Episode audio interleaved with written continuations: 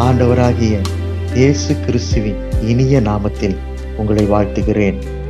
ஆதியாமங்களின் புஸ்தகம் முப்பதாம் அதிகாரம் முப்பத்தி ஏழாம் வசனத்திலிருந்து ஒரு சில வசனங்களை உங்களுக்காக வாசிக்க விரும்புகிறேன். பின்பு யாக்கோபு பச்சையாயிருக்கிற புன்னை வாதுமை அர்மோன் என்னும் மரங்களின் கொப்புகளை வெட்டி இடையிடையே வெண்மை தோன்றும்படியால் பட்டையை உரித்து தான் உரித்த கொப்புகளை ஆடுகள் தண்ணீர் குடிக்க வரும் கால்வாய்களிலும் தொட்டிகளிலும் ஆடுகளுக்கு எதிராக போட்டு வைப்பான். ஆடுகள் தண்ணீர் குடிக்க வரும்போது பொழிவதுண்டு. ஆடுகள் அந்த கொப்புகளுக்கு முன்பாக பொழிந்தபடியால் அவைகள் கலப்புள்ளதும் புள்ளியுள்ளதும் வரியுள்ளதுமான குட்டிகளை போட்டது.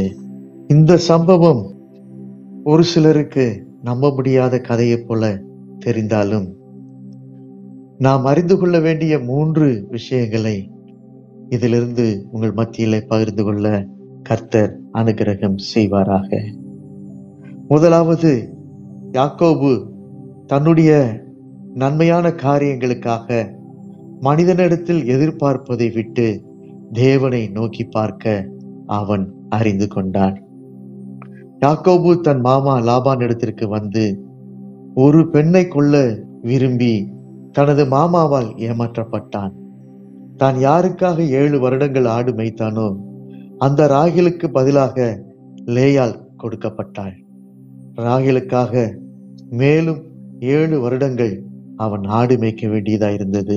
மனிதனிடத்திலிருந்து தனக்கு விரும்பியது கிடைக்கப் பெறுவது என்ற நிலையில் இப்பொழுது அவனுக்கு மாற்றம் உண்டாகி இப்போது தேவனை நோக்கி பார்க்க அவன் தெரிந்து கொண்டான். மனிதனிடத்திலிருந்து அவன் எதிர்பார்த்து அவன் ஏமாற்றப்பட்டான்.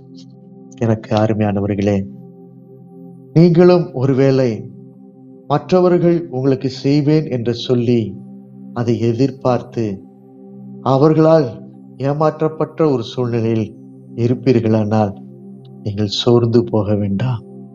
நீங்கள் மனிதனிடத்தில் நன்மை வரும் என்று எதிர்பார்த்ததை மாற்றி தேவனிடத்தில் நன்மை உங்களுக்கு வரும் என்று அவரை நோக்கி பாருங்கள். கர்த்தர் உங்களை ஏமாற்ற மாட்டார். கர்த்தர் உங்களை கைவிட மாட்டார். கர்த்தர் உங்களோடு கூட இருப்பார். உங்களை அவர் நடத்துவார்.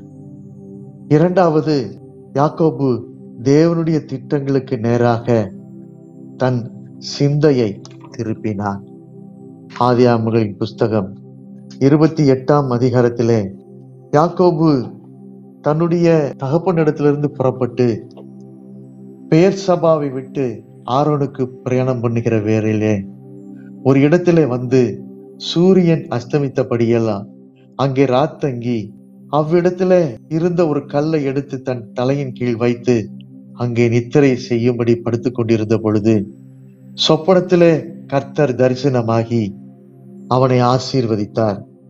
மாத்திரமல்ல தான் அவனுடைய தகப்பனாகிய ஆபரஹாமின் தேவனும் ஈசாக்கின் தேவனும் என்று தன்னை வெளிப்படுத்தி நான் உன்னோடு இருந்து நீ போகிற இடத்திலெல்லாம் உன்னை காத்து இந்த தேசத்துக்கு உன்னை திரும்பி வர பண்ணுவேன் நான் உனக்கு சொன்னதை செய்யும் அளவும் உன்னை கைவிடுவதில்லை என்று அவனை ஆசீர்வதித்தார்.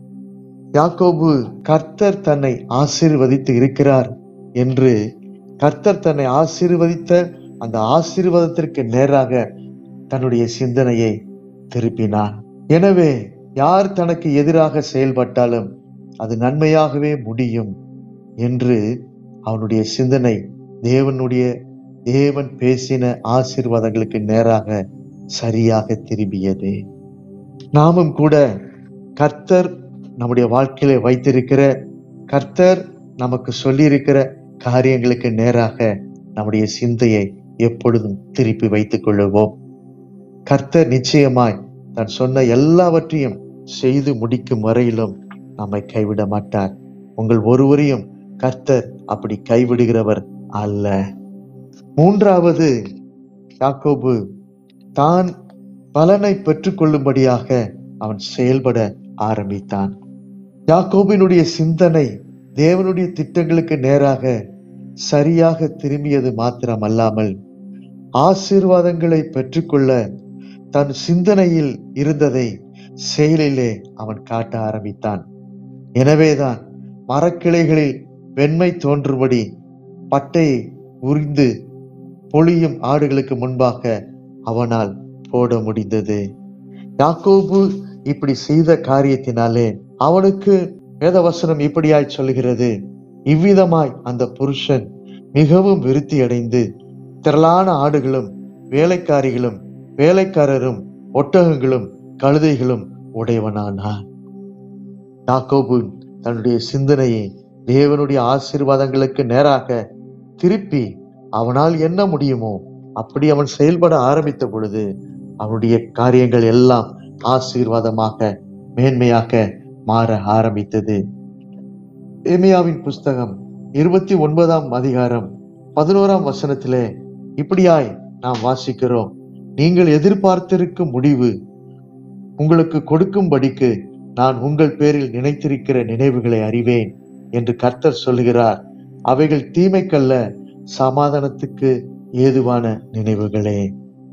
உங்களுடைய வாழ்க்கையிலும் கூட கர்த்தர் உங்கள் மேல் வைத்திருக்கிற நினைவுகள் தீமைக்கு ஏதுவானது அல்ல தீமைக்கு அல்ல அவைகள் சமாதானத்துக்கு ஏதுவான நினைவுகளாகவே இருக்கிறது.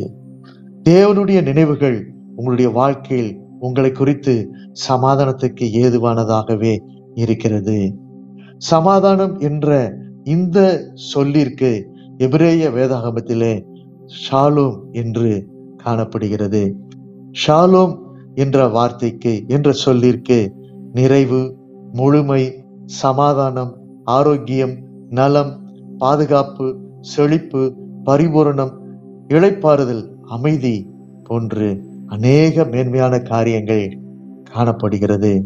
உங்கள் வாழ்க்கையிலும் இப்படியே கர்த்தர் உங்களை குறித்து சமாதானமான நிறைவான முழுமையான ஆரோக்கியமான நலமான பாதுகாப்பான செழிப்பான பரிபூரணமான இழைப்பாறுதலுக்குரிய அமைதலுக்குரிய மேன்மையான நினைவுகளை வைத்திருக்கிறார்.